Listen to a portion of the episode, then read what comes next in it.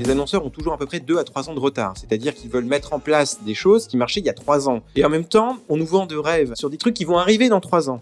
Sauf que réellement, si moi il y a un annonceur qui vient me voir, je vais lui dire ça c'était ce qu'il fallait faire il y a 3 ans, mais ça ne marche plus. Donc même si toi tu as le sentiment que c'est ce qu'il faut faire parce que tous tes petits copains font ça, non, ça ne marche plus, donc tu seras déçu. Bonjour, je suis Gaël Solignac, président de l'agence de création de contenu Edivan Moon, et vous écoutez Say Say Say, le podcast sur le brain content le plus écouté en France, et je vous en remercie. Place aux jeunes, les jeunes nous déplacent. Tel devrait être le cri de guerre collectif à scander, à brailler à tue-tête aujourd'hui. En première ligne pour créer nos nouveaux usages digitaux, à nous en rendre TikTok parfois, les nouvelles générations sont aussi en première ligne des ravages économiques post-Covid-19. L'invité qui me fait le plaisir de nous recevoir pour cette 17e édition de ce podcast ne s'y est d'ailleurs pas trompé. Julien Casiro, même pas Quadra, est à la tête depuis 10 ans de Brax, une agence créative social first, multi-récompensée. Une maison de publicité citée en exemple par beaucoup. Mais Julien défend aussi ardemment, à la vice-présidence de la commission digitale de la ACC, l'inclusion des futurs ex-juniors dans le paysage dur d'accès des CDI en agence. Et Dieu, c'est un sujet hautement important pour celles et ceux qui vont tenter de rentrer sur le marché du travail ces mois prochains. Ce n'est pas là l'unique raison qui me pousse à finir cette belle deuxième saison de ce podcast avec toi, Julien. Ton parcours est de d'aucuns qualifie d'atypique, et Dieu sait que j'aime ça. Julien, bonjour. Salut Gaël. Et merci de m'accueillir dans les locaux de ta belle agence Brax, au cœur du 10e arrondissement de Paris. Ma première question est simple. Comment, après des études réussies en école de cinéma et après avoir piloté avec succès un label de musique, on se retrouve à coder chez soi pour devenir patron d'une agence employant plus de 30 personnes aujourd'hui alors déjà, la plupart de mon temps, j'étais enfermé dans une cave à faire du dérochage pour les Miss France, pour des, euh, les 100 meilleurs bêtisiers, donc c'était absolument pas passionnant.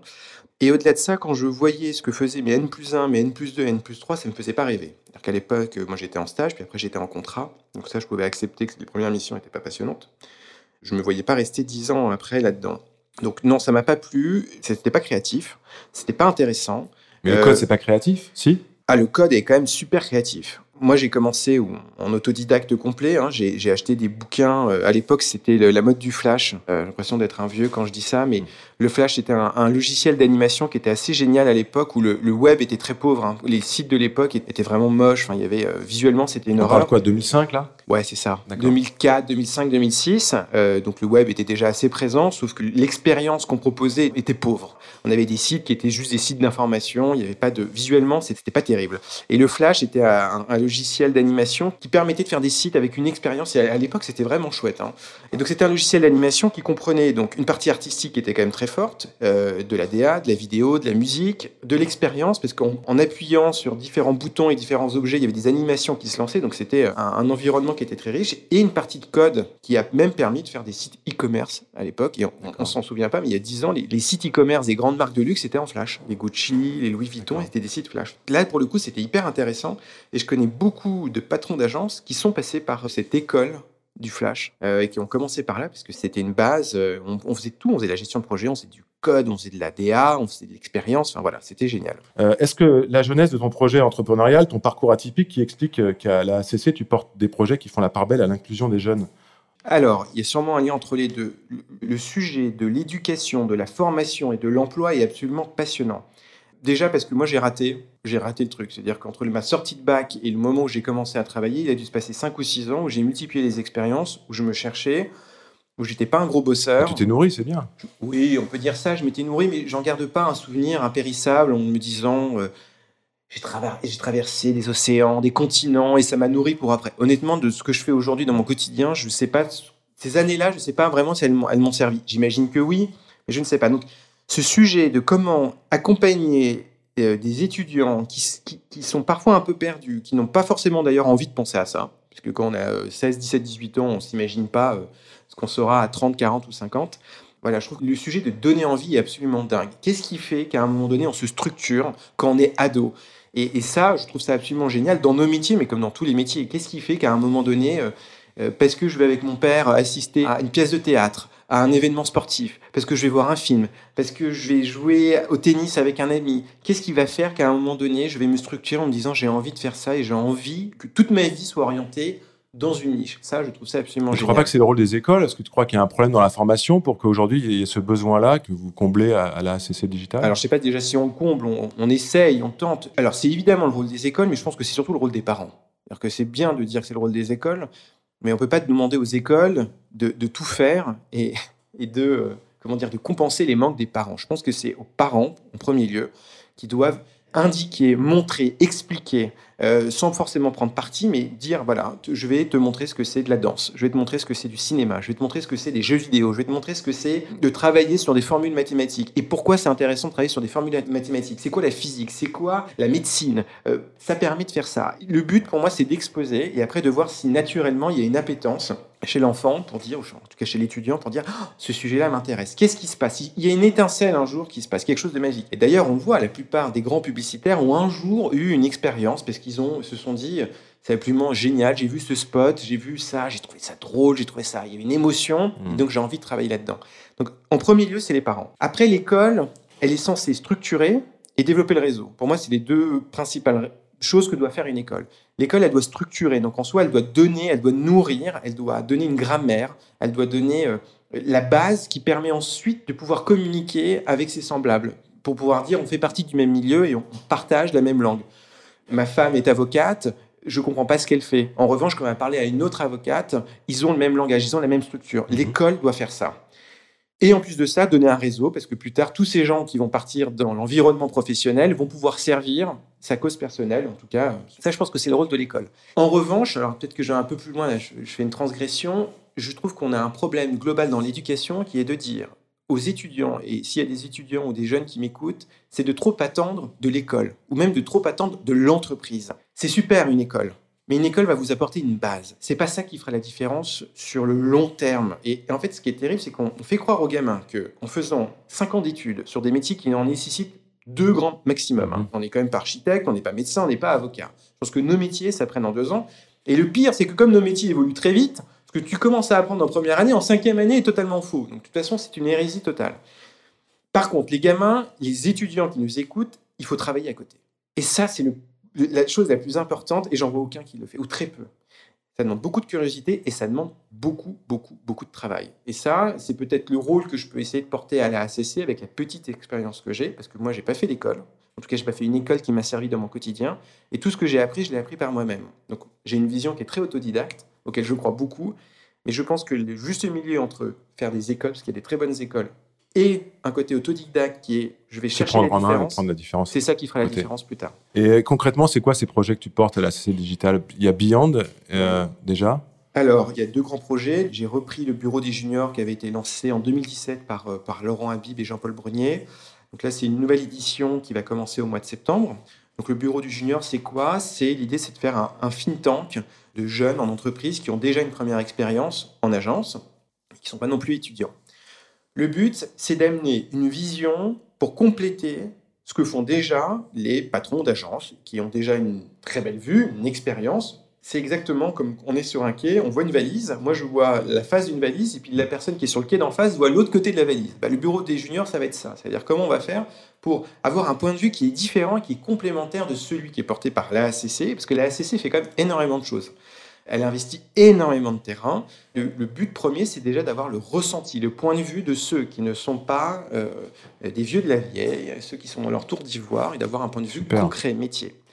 Ça, c'est le premier euh, point du bureau des juniors. Donc, encore une fois, moi, je vais le piloter. Donc, il y a une sélection de 17 juniors qui a été faite. Très beaux talents, ils sont assez incroyables. Ils vont élire un président, et puis après, ils vont décider de travailler sur différents sujets. Alors, des sujets, il y en a plein. Il y a la diversité, il y a la parité, il y a le sujet de la relation agence-annonceur, il y a euh, l'attractivité des agences, il y a l'emploi, enfin, il y a plein de sujets. Donc, on ne pourra pas mener tous les combats. Il va falloir choisir nos combats. Et mon rôle, ça sera de les accompagner, de les conseiller. Mais après, c'est eux qui gardent, super. gardent le sujet. Ça, c'est le premier point. Ouais, Pardon. bien Et le deuxième sujet, c'est Beyond. Alors, Beyond, c'est né de quoi? C'est né euh, d'initiative de Grégory Pascal, qui est le président de la délégation digitale, et qui est parti d'un constat commun qui est que c'est de plus en plus difficile de recruter aujourd'hui en agence, parce qu'on attire moins, que déjà parce que les agences en général euh, n'excitent plus les foules, et en plus de ça, parce qu'il y a une nouvelle concurrence. Il y a le cabinet de conseil, il y a les startups, il y a les annonceurs, donc euh, c'est plus difficile de recruter. Je m'étais rendu compte que des étudiants qui étaient en deuxième, troisième, parfois même en quatrième année dans la filière, c'est-à-dire Mhm. déjà engagés dans des écoles de pub, ne savaient absolument pas ce qui était concrètement nos métiers et ce qui était la vie en agence. Quand j'allais voir un stagiaire en troisième année et que je lui demandais est-ce que tu sais ce que fait un planeur strat, il ne savait pas me répondre. Hmm. Comment donner envie à des étudiants de devenir planeur stratégique s'ils ne savent pas concrètement en quoi consiste le métier? Ça, c'est le premier point. Et deuxième point, c'est qu'il y a une sorte de, d'image d'Ipinal qui n'est pas très positive sur la vie d'agence, alors que la vie d'agence est quand même assez extraordinaire et une excellente Bien école sûr. de formation. Donc le but de Beyond, c'était de créer, des, commencer des contenus. Donc on a fait des podcasts que j'invite tout le monde à écouter, qui est d'expliquer les métiers par ceux qui font les métiers. Donc on a qu'est-ce que c'est qu'un planeur strat par des planeurs strat. Et on a également aussi des masterclass de grands noms de la pub. Ça c'est le premier point pour éduquer, pour essayer d'expliquer en quoi consistent les métiers. Et Beyond se développe parce qu'on a un nouveau site qui arrive avec plein de contenus, on a des vidéos, on a des interviews, enfin on essaye de faire un, un gros travail en termes de brand content. Et en plus de ça, on fait des partenariats avec les écoles pour accélérer l'emploi entre les étudiants et les agences, encore plus cette année où il y a un Et comment concrètement? Comment vous allez accélérer l'emploi? Alors c'est une très bonne question. Euh, comment on accélère l'emploi? Bah, De façon très simple, c'est que les Parce que c'est difficile pour les étudiants, j'en connais deux, trois qui, sont, qui sortent de cinquième année. Oui. C'est très très difficile de rentrer, de trouver son premier job en fait. Alors, il y a plusieurs choses. Il a déjà trouvé son premier stage, il a trouvé son, sa première alternance, puis il a trouvé son premier job. En général, pour trouver son premier job, la voie royale, c'est de faire un stage ou une alternance, de bosser comme un chien, de se rendre indispensable, et là, de prendre son premier job. C'est ça, la règle, c'est Mm. ça. hein. parce que si on sort de stage ou d'alternance et qu'on n'a pas trouvé de job, c'est plus difficile. Comment on va faire concrètement? Bah, En fait, c'est pas simple. C'est simple. On va essayer de faciliter. Les écoles ont les étudiants qui sont en recherche, et nous, on recrute. En tout cas, les agences, et les agences de la CC, il y en a beaucoup, bah, ils ont eu des possibilités de recrutement. Là, on va faciliter en envoyant notamment par lot de CV, par lot de candidature, directement des écoles aux agences sans passer par les plateformes de recrutement classiques. D'accord. Ce social first que vous revendiquez chez Brax avec tes équipes, cet antagonisme avec l'école du visuel clé et du 30 secondes, n'est-ce pas une évidence encore dans le paysage de la création publicitaire contemporaine? En gros, est-ce que c'est encore un, un vrai, un vrai combat, le social first? C'est carrément un grand combat. C'est-à-dire qu'aujourd'hui, euh, il y a un vrai sujet qui est auprès des annonceurs, qui est de dire le social media n'est pas une déclinaison de la publicité ou de la communication. C'est-à-dire je décide de faire ma plateforme de marque, je fais ma grande campagne télé ou mon print, et derrière, je fais une déclinaison sociale. Ça, c'est le premier point. Et puis, pourquoi aller sur le social? Les annonceurs aujourd'hui disent, bah oui, il faut que je sois sur le social. Mais ils savent même pas pourquoi ils vont sur le social. Donc, en fait, ils y vont pour cocher une case. Oh, ah oui, on a une agence sociale. Bah, c'est formidable d'avoir une agence sociale, mais pourquoi faire? Quel est ton but derrière? Et est-ce que déjà tu dois être sur le social? Toutes les marques n'ont pas forcément besoin d'être sur le social. Notre volonté d'expliquer ce que c'est le potentiel du social media, la force du social media, et notre conviction est de dire que le social media doit être un point de départ pour après la création et la publicité. Alors, en se basant évidemment sur les écoutes sociales, ce qu'on appelle les insights. Alors, on n'invente rien, parce que les insights, ça existe depuis toujours, mais on a une force aujourd'hui avec les conversations et les discussions qui sont présentes partout, qui sont devant nos yeux, pour aller creuser et pour essayer de chercher des, des insights intéressants pour les marques. La deuxième chose, c'est qu'aujourd'hui, le temps moyen passé est quand même plus sur les réseaux sociaux que sur d'autres médias. Évidemment, ça dépend des cibles, ça dépend des audiences. Donc nous, quand on dit social first, c'est de dire, OK, votre marque, au lieu de dire que c'est une déclinaison, on va commencer comme point de départ pour dire, on va regarder si votre marque a une pertinence sur le social media, si oui, comment, et ça va être un laboratoire créatif, c'est un laboratoire à insight pour ensuite remonter dans la chaîne globale de communication et de dire qu'une campagne sociale, on peut en faire une campagne télé, une campagne print. Et d'ailleurs, là où c'est très drôle, c'est qu'on voit que le social media est encore souvent apparenté à du committee management, Mhm. c'est-à-dire je fais mes petits posts, la galette des rois, la fête des mères, Les marronniers. les Voilà. marronniers. Ben non, ça ne sert à rien. Est-ce qu'une marque a besoin de parler de la galette des rois et la fête des mères? Non. D'ailleurs, est-ce que c'est pas un, problème d'investissement dans le contenu? Parce que euh, quand tu parles du petit post sur la galette des Oui. rois, euh, c'est aussi de dire, oh là là, social media, le, le 365 jours, euh, 24 heures sur 24, ça va coûter, pour le faire bien, euh, trop cher et on n'a pas les budgets. Est-ce que c'est pas aussi une- un problème de Ah ventilation des Ah, investissements mais tout, tout de est base. absurde. En fait, c'est- un, déjà, tu n'as pas besoin de, de parler tout le temps. Moi, j'ai pas besoin de parler tout le temps. Donc, une marque n'a pas besoin de parler tout le temps. Donc, qu'elle prenne la parole tous les, tous les deux jours pour être présent à l'esprit, euh, c'est absurde. Parce que, un, elle épuise sa parole, donc elle n'a plus rien à dire. Donc, forcément, elle va commencer à, à, à parler de sujets qui n'est pas lié à son ADN. Donc, elle se condamne d'une certaine manière. Puis, en plus de ça, oui, juste une question de budgétaire. C'est que si on pousse à faire des contenus pour des contenus et des contenus, en fait, on fait des petits contenus où la qualité se perd et donc en fait, on prend des paroles pour ne rien dire et on dépense mal son budget. Ça, c'est une vérité. Donc, Mais d'ailleurs, quelque part, euh, il faut revenir à la rareté. Alors, c'est un peu la stratégie des rockstars des années 70-80. Peut-être revenir à ça, euh, être l'antithèse de Kardashian. Alors oui, oui, oui, oui, oui, oui. Alors c'est parler moins, mais c'est parler mieux. Il faut respecter son public. Ça c'est hyper important. On est, il faut que l'annonceur se dise qu'il est aussi un utilisateur et un consommateur au quotidien. Est-ce que lui a envie de voir remplir son post Instagram de contenu absolument inintéressant des marques qu'il va suivre? Non. Et ben, qu'il fasse pareil quand c'est lui qui prend la décision. Donc nous, notre modèle est beaucoup plus publicitaire, c'est ce qu'on appelle le social first, c'est-à-dire qu'on n'est pas une agence de social media, euh, de community management classique ou de modération comme il en existe, c'est une agence créative qui va moins prendre la parole, mais mieux prendre la parole pour dire on va, on va prendre la parole sur deux à trois temps forts dans l'année. Et là, on va réfléchir à un dispositif qui est social media dans le fait qu'il va créer des conversations, qui va créer de l'intérêt, qui va faire que ton pouce va s'arrêter. C'est ça le social media quand on voit une bâche de Burger King qui fait rire en se disant mais c'est génial et qui a un sourire qui se dégage, ça c'est du social media. En soi, c'est pas un print qui est fait et qui est posé, c'est du social media parce que derrière on a envie de le retweeter, on a envie de le partager, on a envie de, ouais, de, on a envie de s'associer à ça parce qu'on trouve ça drôle et intelligent. Ça c'est du social media. Donc c'est notre conviction, c'est celle qu'on essaye de porter auprès des annonceurs, mais c'est un combat entre guillemets. Mais c'est intéressant parce que tu reviens au mot social, la social media. Effectivement, dans social media, il y a social. effectivement, dans la vie sociale, comme tu dis, on parle pas tout le temps. On a des conversations de fond avec des amis proches, euh, plus légères à la machine à café. Peut-être c'est cette notion-là qu'il faut retravailler, repenser. C'est exactement ça. En fait, c'est parti d'un défaut qui est des, euh, le social media. Quand on a commencé, les reach étaient extrêmement forts. Donc, c'était très intéressant pour un annonceur versus euh, des prises de parole print ou télé qui nécessitent des budgets euh, très importants, de dire j'ai la possibilité avec un contenu assez simple d'être visible par beaucoup de monde. Donc forcément, tout le monde, et les agences les premières, on s'est tous engouffrés là-dedans en disant on publie, on publie, on publie, parce que vous avez 100 000 followers, vous allez être vu par 30 euh, 000 personnes. Mmh. Donc aujourd'hui, quand on a 100 000 followers, on est vu par 30 personnes. Il faut changer radicalement la manière de penser. Comment appréhender les audiences aujourd'hui d'ailleurs? Parce que le canal est forcément encore le, message? Je parlais de TikTok avec Malice en intro, mais c'est un bon exemple. C'est un carton planétaire chez les plus jeunes d'une plateforme qui est née en 2017, plus ou moins, parce que c'est l'année de diffusion de leur appli sur Android et, iOS. Et aujourd'hui, on voit des grands annonceurs se retirer de Facebook. Est-ce que vraiment la météo des plateformes de social media donne donc le là à la création? Une bonne question. Tout change tout le temps, donc oui. Là, il faut faire attention, c'est au mode il y a plusieurs phénomènes. Déjà, il y a le phénomène agence, où toutes les agences ont envie de faire leur premier coup sur TikTok, pour dire, nous, on est l'agence TikTok. Nous, les premiers. Hein.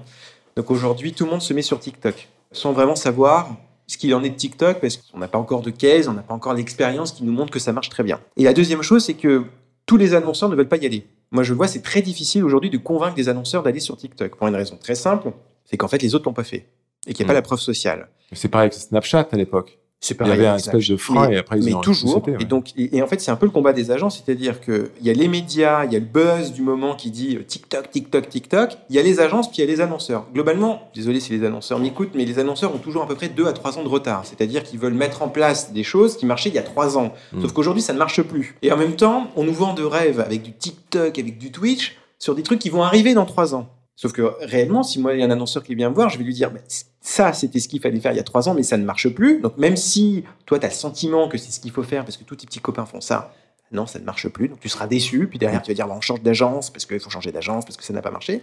Et à côté de ça, si tu veux aller sur TikTok, c'est pourquoi y aller? Est-ce que c'est cool d'y aller? Euh, Et en même temps, c'est là où les riches sont les plus forts. Donc, s'il faut y aller, il faut pas tarder à y aller, parce qu'aujourd'hui, ils vont tous sur Instagram, sauf qu'en fait, les riches sur Instagram sont en train de s'étouffer.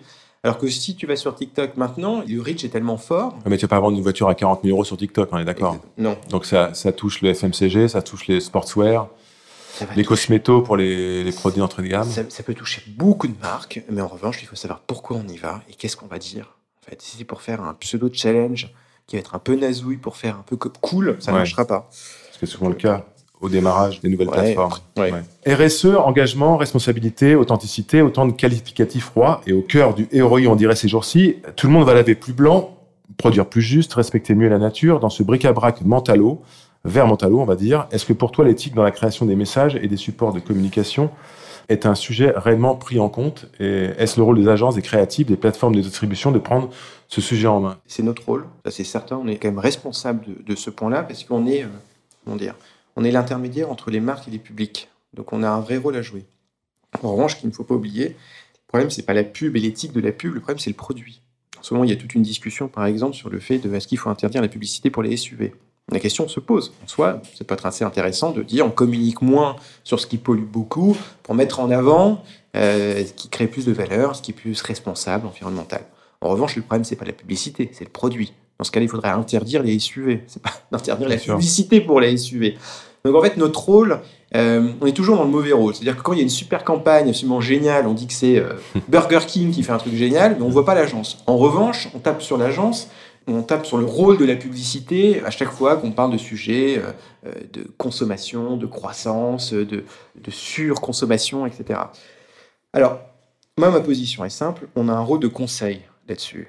On doit être, un, déjà, les agences doivent être irréprochables et exemplaires sur ce sujet. Parce qu'on est, je ne vais pas dire qu'on est des phares dans la nuit, mais les agences ont toujours été un peu en pointe de ce qui va définir le monde de demain. Donc, à nous déjà d'être extrêmement exemplaires à tous les sujets, sur tous les sujets, pardon, pour pouvoir montrer la voie.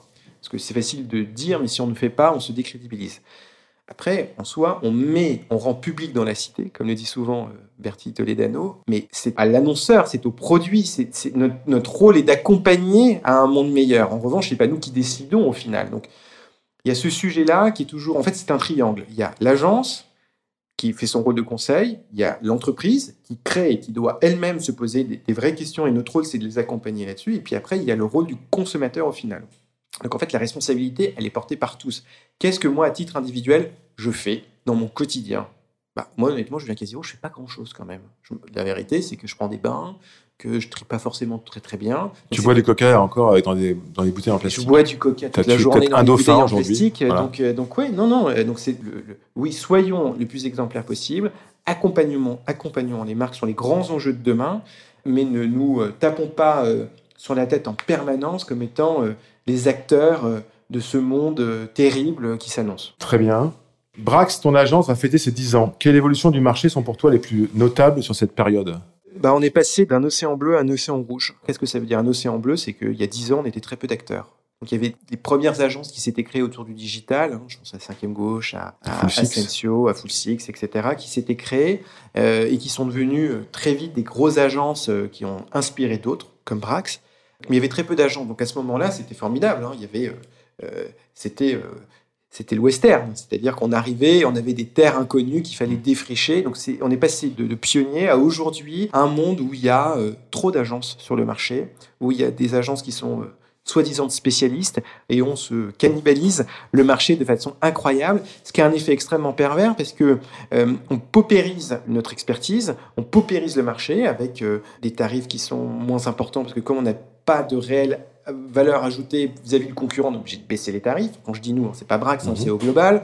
Qu'on accepte des compétitions qui sont absolument intolérables, qu'on a un turnover absolument dingue chez les talents parce qu'en fait il y a tellement d'agences qu'il y a toujours une agence qui va être en capacité de surpayer, ce qui fait qu'au final on, on- on dessert complètement notre cause et le rôle des agences. Donc la grosse évolution que je vois, c'est ça, c'est qu'on est passé de quelques acteurs à des centaines d'acteurs qui ne sont pas tous d'ailleurs très bons et des annonceurs qui sont totalement perdus. Avant, on savait très bien que pour aller voir une belle agence de publicité, on avait le choix entre 10 acteurs. Aujourd'hui, pour aller voir une agence spécialisée en digital, mais il y en a des centaines. Même moi, je ne sais pas qui, vers qui aller. Donc tu penses qu'il faut s'hyper spécialiser si aujourd'hui on crée une nouvelle agence? Alors oui, le modèle de l'expertise, en fait, comme les points de contact se sont démultipliés, il y a besoin d'expertise pointue sur chaque point de contact? Ça, c'est sûr, et ça va sûrement rester. Je pense que les deux modèles qui vont rester, ça sera des agences spécialisées mais consolidées.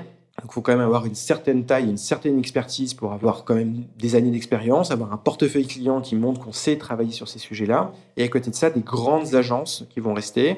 Ce qui est très intéressant, c'est que là, on a vu, il y a, il y a- il y a des grands mouvements qui ont eu lieu. ah oui, BETC a perdu deux gros budgets historiques. c'est ça Voilà, parce qu'ils ont rejoint une agence globale qui va gérer l'ensemble des points de contact. Donc en fait, ces deux mouvements, euh, le Power of One et l'hyper spécialisation, risquent d'exister encore quelques années. Et est-ce que tu crois que les agences ont encore un rôle à jouer euh, pour aider les marques à, muter? Ce qui va sauver le monde, déjà, ce sont des talents et des entrepreneurs euh, qui voient, comme toujours, euh, ce que les autres ne voient pas. C'est ça qui va changer le monde. C'est c'est pas la majorité des gens. La majorité des gens ne vont pas sauver le monde. Ce qui va sauver le monde, en général, c'est toujours une personne qui va éclairer, qui va voir ce que les autres ne voient pas. Ça va être un Newton, ça va être un Planck, ça va être un Einstein, ça va être un Steve Jobs, ça va être un, potentiellement un Musk. C'est ces gens-là qui vont prendre, qui vont oser et qui vont prouver que on peut faire autrement. Ça, et en général, c'est incarné par une personne. C'est pas incarné par euh, 50 personnes. En revanche, dans le quotidien, pour faire progresser notre monde, je pense que c'est dans l'intelligence collective qu'on y arrive. C'est en faisant travailler les experts avec les experts.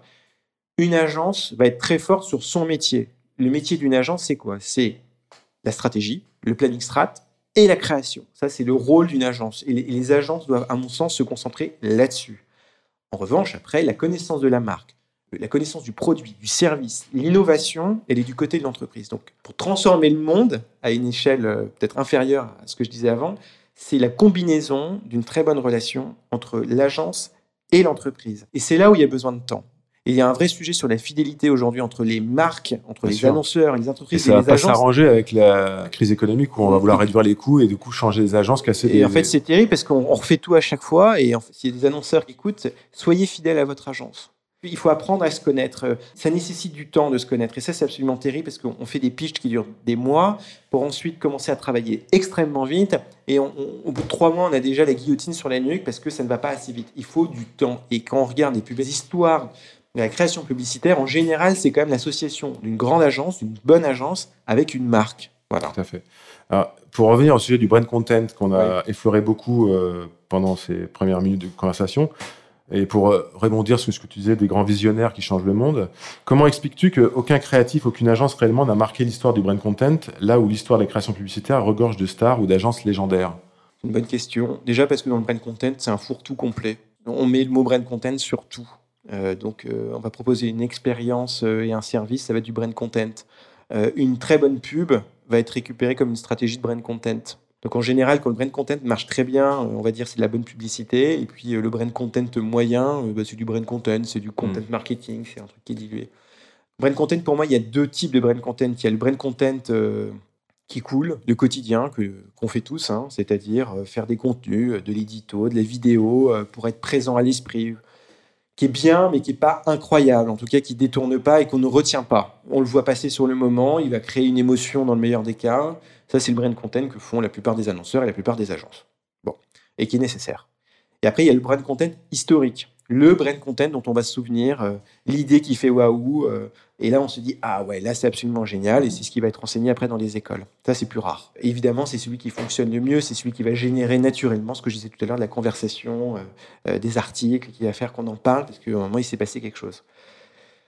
Ce brand content-là, on s'en souvient. Donc, il existe quand même des grandes, euh, des grandes stratégies de brand content. Euh, si tu me demandes un exemple, alors c'est quand même ce qu'a fait le guide Michelin. C'est quand même la meilleure idée Mm. qui soit euh, de se dire, euh, à la- en soi, le Michelin, c'est quand même pas très sexy. hein, ils vendent des pneus. Et puis un jour, euh, pour l'exposition universelle, je crois en 1900, ils ont créé un guide euh, qui n'était pas d'ailleurs sur les restaurants, je crois, au tout Non, départ. non, c'était pour, parce que les voitures tombaient en panne tout le temps. Exactement, réparer, ouais. trouver des garages. Et puis après, plus tard, ça s'est étendu à faire un détour de 100 km pour trouver un bon restaurant. Ça, c'est En 1923, on a quand même eu, il y a eu 20 ans entre les deux. mais- Spécialiste brand content. Ouais, C'est moi, ça. je pense que le vrai brand content, idéalement, c'est quand on est prêt à l'acheter. Le guide Michelin, il y a des gens qui achètent le guide Michelin aujourd'hui. Donc, au tout départ, c'est une manière de faire voyager ou de rendre service. Ah, qu'on achète le, le service ou le contenu que, Bah oui, ça montre, que, ça montre que c'est vraiment intéressant. Si je suis prêt à acheter le guide Michelin, euh, déjà, ça part de Michelin et en plus, je l'achète. Donc, ça veut dire vraiment que je suis intéressé. Très intéressant ce que tu viens de dire. Ton mot de la fin? Alors je ne sais pas qui je suis pour le dire, mais c'est vraiment un constat que je fais en tant que chef d'entreprise, entrepreneur, c'est que les gens pensent beaucoup travailler. En fait, non. La plupart des gens ne travaillent pas beaucoup. Ils travaillent. Et c'est quelque chose, moi, qui me, qui pour le coup me travaille au quotidien, c'est l'exigence. Les gens ont assez peu d'exigence. Le critère d'exigence, c'est essentiel. Et si on veut réussir dans un monde qui va être extrêmement concurrentiel, dans un monde qui va être complexe, dans un monde qui va bouger très très vite, il faut une exigence personnelle absolument immense. Euh, je fais souvent des, des analogies ou des métaphores avec le monde sportif. Pour moi, euh, c'est le meilleur exemple. Si on veut réussir dans la vie, dans le monde professionnel, parce que réussir dans la vie, c'est pas que dans le monde professionnel, c'est pas venir à 9h le matin et partir à 19h le soir. C'est euh, le soir, le week-end, c'est en permanence travailler, écrire, noter, lire, aller voir des expositions. S'il y a des créatifs qui m'écoutent, euh, on n'est pas juste créa euh, parce qu'on a deux, trois idées autour de la table. Non, non, non. On va aller regarder toutes les campagnes qui existent depuis 30 ans. On va les noter. On va se poser des questions. Pourquoi elles ont marché? Pourquoi elles ont été construites de cette manière-là? Et ça nécessite beaucoup de temps, beaucoup, beaucoup d'efforts. C'est comme un sportif qui va venir euh, euh, le matin euh, faire des coups francs euh, sous la pluie et taper, taper comme Beckham le faisait et qu'il Comme Michel Platini avec des silhouettes fruitées, c'est plus musclé, qui était. Exactement, c'est exactement comme un, comme un tennisman qui va venir faire 300 services avant que ton partenaire arrive. C'est ça qui fait la différence. Quel sera le son de la fin? Julien, je te laisse le choix des oreilles. Le choix, c'est un choix qui est très personnel, qui s'appelle Daft Funk, qui est le premier titre qui a fait connaître les Daft. Écoutez juste le break, Donc le break, c'est le milieu du morceau, ça doit être à deux minutes et quelques, et la montée rythmique de ce morceau-là. Réécoutez-les et écoutez la manière dont les, dont les instruments arrivent au fur et à mesure. Ça dure à peu près une minute, et c'est absolument extraordinaire. Et ce break-là a changé ma vie. Bon, bah écoute, formidable. Un grand merci à tous de votre fidélité pour cette euh, euh, deuxième saison. Vivement la rentrée pour la troisième saison. Bon anniversaire et longue vie à Brax. Vraiment, euh, c'était très intéressant de discuter avec toi aujourd'hui. Merci à toi. Et puis tous, portez-vous bien, profitez bien de cet été, de ce bel été avec les vôtres. Je vous aime, je vous embrasse. À bientôt. Ciao.